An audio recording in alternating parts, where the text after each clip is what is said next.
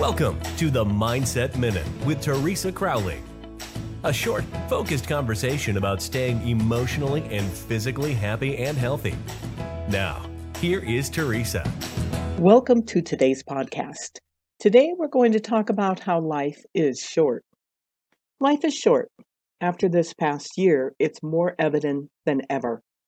We need to take a deep breath, breathe, Obviously, you're strong enough to handle all of the challenges that you faced by finding solutions to the problems. Now, remember, you're capable enough to face whatever life is going to throw at you, and you can do whatever needs to be done. Just remember take a deep breath, take a step back, and breathe because life is short, but you are strong enough to handle it. Thank you for joining me. Now, don't forget to subscribe to the podcast on iTunes. Then you're going to get a reminder when a new Mindset Minute is released, so you won't miss a single episode.